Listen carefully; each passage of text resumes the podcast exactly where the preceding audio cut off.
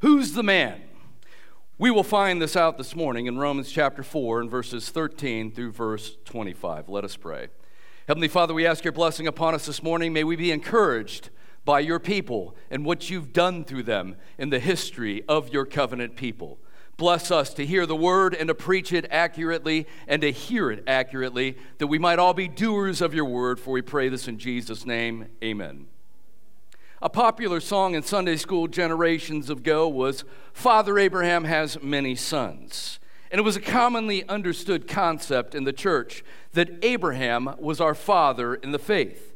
But today, many Christians are confused about the deity of Christ, let alone an Old Testament patriarch. The patriarch of patriarchs, Abraham, and the powerful and central significance of the Abrahamic covenant this morning. In Romans chapter 4, we'll see that Abraham's the man.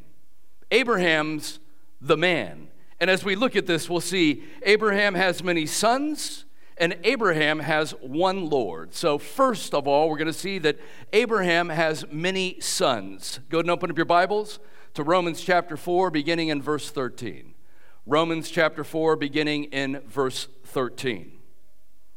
And there we read, For the promise to Abraham and his offspring that he would be heir of the world did not come through the law, but through the righteousness of faith.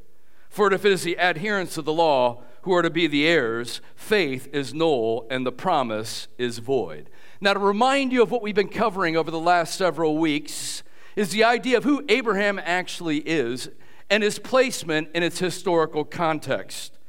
Now, when you take his relationship to the law and his interconnection with Israel as a nation, we've got to remember that God promised these things to Abraham 500 years before Moses and the law.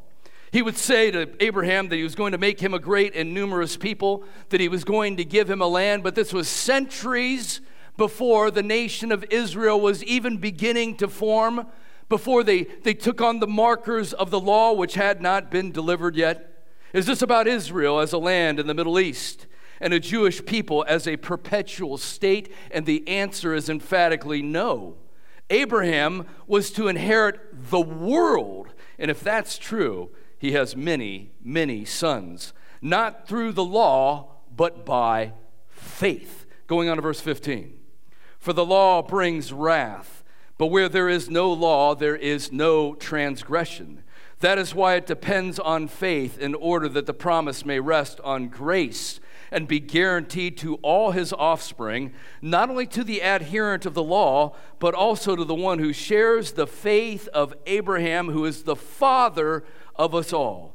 The main point of the law was to show sin, was to call, cause the one who is obeying the law that they would see that they are insufficient in themselves. The Ten Commandments would show human inability, and anybody who looks at them knows that we break them all the time. All the laws that were laid out for the people of God as this unique cultus also led one to the conclusion that they were sinners and showed sin. The sacrifices showed human sin that needed to be covered. In Israel, at the bare least, there was always the morning and evening sacrifice. The smoke of these sacrifices arising perpetually, that the people of God would be reminded that they were sinners who needed to have their sins covered. In addition to this, the failure of the human institutions that were set out in Torah, the temple building itself, the priesthood, and the kingship, all on the best terms show God must come and set things right. If you look at the laws regarding the priest, what do you see? You see that he has to be a peculiar and magnificent human physical specimen. He has to come from a particular lineage. He can have no defects whatsoever as far as it goes in the fallen human race. And so it was like the peak of the human race, this one man called out in a specific, peculiar way one man from a specific, peculiar lineage became the high priest, one in the entire world, and yet he was a sinner. And on the best of terms, things always went wrong, and these institutions always failed. And they pointed to the fact that God must come and set things right. The Gentiles need a space where no Jewish law to come in faith on equal terms with the Jew. That space is faith in God apart from the law, just like Father Abraham. N.T. Wright writes The privilege of geography as of birth counts for nothing in the new world ruled over by the crucified and risen Messiah. Going on to verse 17, as it is written, I have made you the father of many nations in the presence of the God in whom he believed, who gives life to the dead and calls into existence the things that do not exist. Now, it's interesting here that at this very point in this text that's being drawn upon by St. Paul, there was a name change. You may remember that Abraham's original name was Abram or Abram. Ab means father. Abram means exalted father, but his name was changed to Abraham or Abraham, father of a multitude. And when did this happen? It happened in the context of the unpacking of the Abrahamic covenant. And it came in stages. When Abraham was Abram and he was living in Haran, God came to him and told him, Go to a land that I will show you and I will make you a numerous people, and I will be with you, and I will bless you. And so he went. And it's 20 years later in Genesis chapter 15. He's in the land now for 20 years, and he still hasn't gotten the son of promise that will bring forth this great multitude. And it's in that context God comes again and ratifies the covenant. He comes and repeats his promise. I will be with you. I will give you a land. I will make you a great and numerous people. And then God cuts the covenant with Abraham in Genesis 15. You may remember, they took halves of animals, Abraham did. He set them out. And then he's waiting on God. And God causes him to fall into a sleep of pitch blackness. And in the midst of that comes a flaming pot. And the flaming pot flies down the middle of these animals and comes back. For you see, in the ancient world, the two parties that were carrying out this covenantal agreement would have walked down the middle of them and come back. But Abraham stays and watches as God, represented by the flaming pot, goes down the middle and comes back. Why? Because God's perfect and Abraham's imperfect. Because God is making a covenant on behalf of Abraham with himself. And then in the midst of that, Abraham now is circumcised. He is given the sign and seal, the visible sign of the covenant people of God, he and his household, and with that comes a name change. So his name is no longer Abram, exalted father, but Abraham, father of a multitude. For the old covenant sacrament of marking out the people of God. And you see, friends, it's the same today. I want you to be reminded of this every time you see a baptism, for a name change is occurring. The pastor will normally ask, what is your name? Or what is the name of this child? And then the pastor says, John Smith, I baptize you into the name of the Father and the Son and the Holy Spirit. And your name is transformed forever. You're taken down in the rolls of the people of God, and that common name is transformed in the name of the Trinitarian God. So we have this here. And then when we get to chapter 17, the name change comes. We've got circumcision here. We've got the ratification of the Abrahamic covenant. And what we have is a brown skinned man from Mesopotamia in modern Iraq who has many sons and daughters from the Jews, from the Greeks, from the Romans, from the Egyptians, from the Northern Europeans, from the Central Asians, from the Sub Saharan Africans, from the East and Southeast Asians and the Native Americans. Father Abraham has many sons because what we see back in Genesis chapter 17 and verse 5 no longer shall your name be called Abram, but your name shall be Abraham. For I've made you a father of a multitude of nations. I will make you exceedingly fruitful, and I will make you into nations, and kings shall come from you. And I will establish my covenant between me and you and your offspring after you throughout all their generations for an everlasting covenant to be God to you and to your offspring after you. And these promises are going to the world because Abraham has many sons. Can I hear an amen to that? Ismail ibn Sharif was quite the chap. The Sultan of Morocco, he is credited with being the father of the most sons ever recorded. Sharif had 500 wives and concubines who gave him 525 boys and 342 girls, a total of 867 sons and daughters. But this will all be eclipsed on the last day, when the records of this age will be made complete, and the vast multitude of the sons and daughters of Father Abraham will be fully accounted for. So we've seen that Abraham has many sons, and now we're going to see that Abraham has one Lord. Abraham has one Lord. Continuing here in Romans chapter 4, going on to verse 18. In hope, he believed against hope that he should become the father of many nations. And as he's been told, so your offspring shall be. He did not weaken in faith when he considered his own body, which was as good as dead since he was about a 100 years old, or when he considered the barrenness of Sarah's womb. Abraham trusted the word of the Lord that he and Sarah would have many sons and that many nations would come forth from him, though he was very old. And Sarah was so old, she was already barren and past childbearing years. So old, she was menopausal or past it. And yet, Abraham believed the Lord would fulfill his promise. So here you got Sarah, barren. No way she's going to have a son.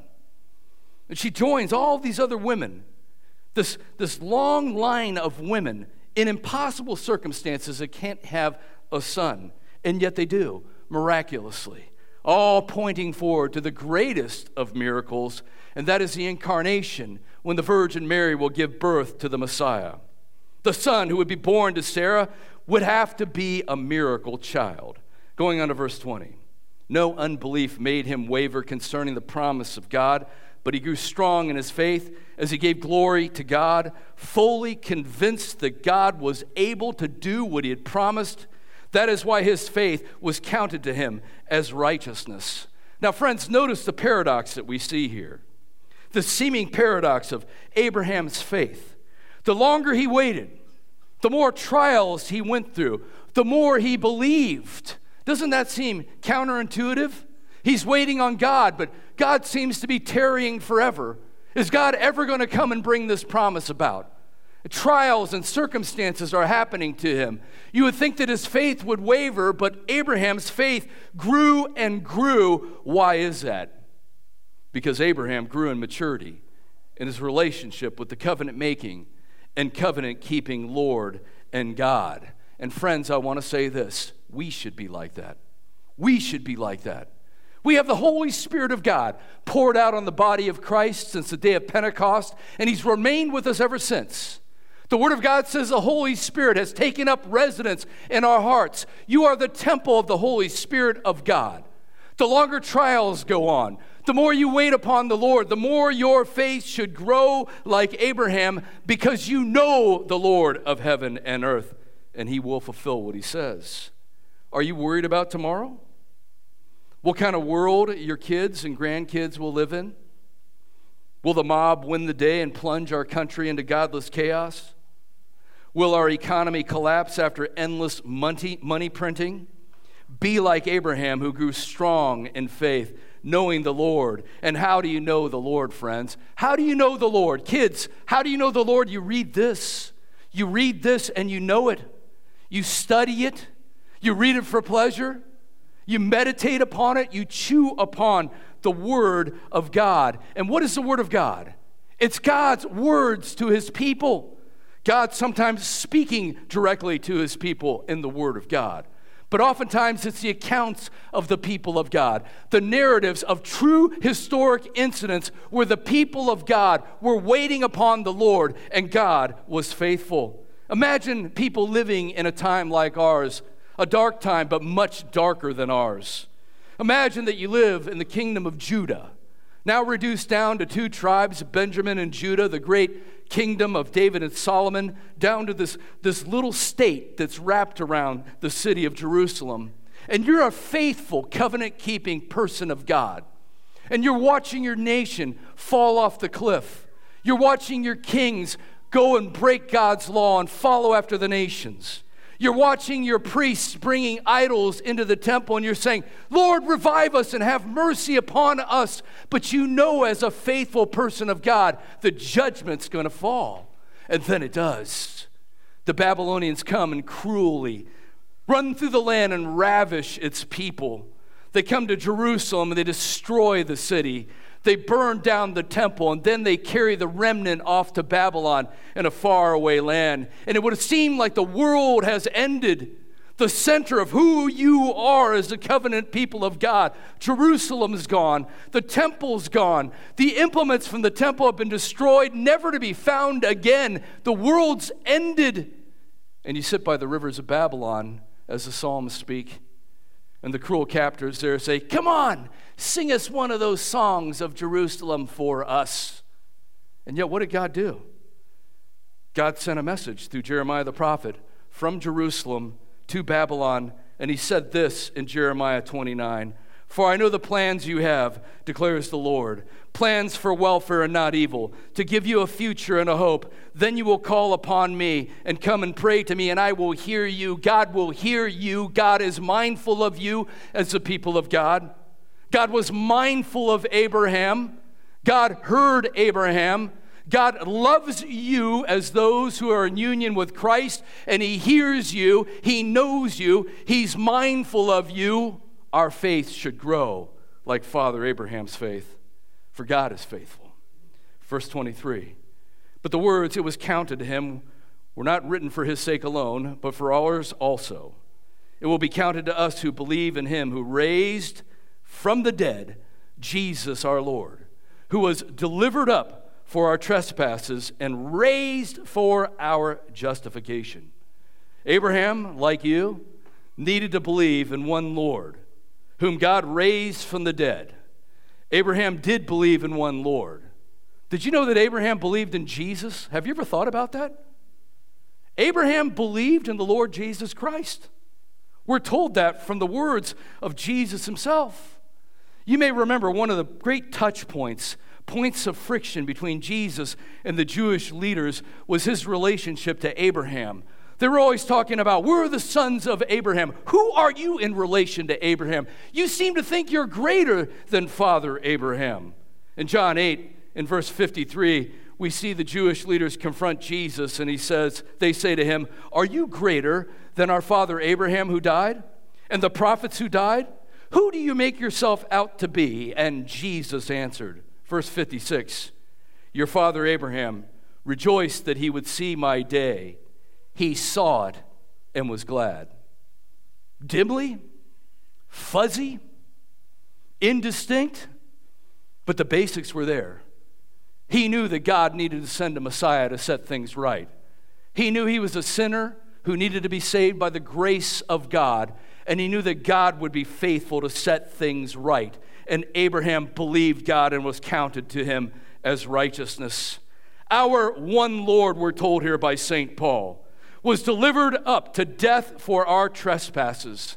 The Lord Jesus Christ came and died for our sins and trespasses, but that is not the crux and the center of the Christian faith. It's not the center and crux of the Christian faith. It is incomplete without the second part of this who was delivered up for our trespasses and raised for our justification. Died on the cross, but rose from the dead on the third day for our justification. And the word there is dikaiosis. It means the act of pronouncing righteous, of being acquitted.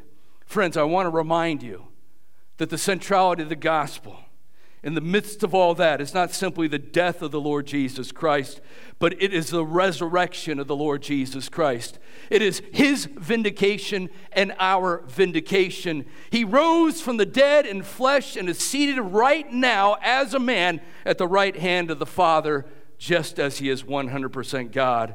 And when he rose from the dead, he pronounced righteousness, and by the power of the Holy Spirit of God, you are declared right in Christ. You, the sinner, united to Christ, have taken on and been united to Him. His righteousness is your righteousness, and you receive acquittal for your sins in the finished work of Christ. Can I hear an amen to that? And Abraham saw that day, this day, and he rejoiced in it. Leonardo da Vinci was a true man of vision. He saw things no one else saw long before they came into being. Da Vinci saw and sketched the airplane 400 years before they came into being. He envisaged the concept of solar power 500 years before it would come into use. And he saw the tank centuries before they showed up on the battlefield. Abraham was also a true man of vision who saw things no one else saw long before they came into being. God said he would be the father to a multitude, and he believed God.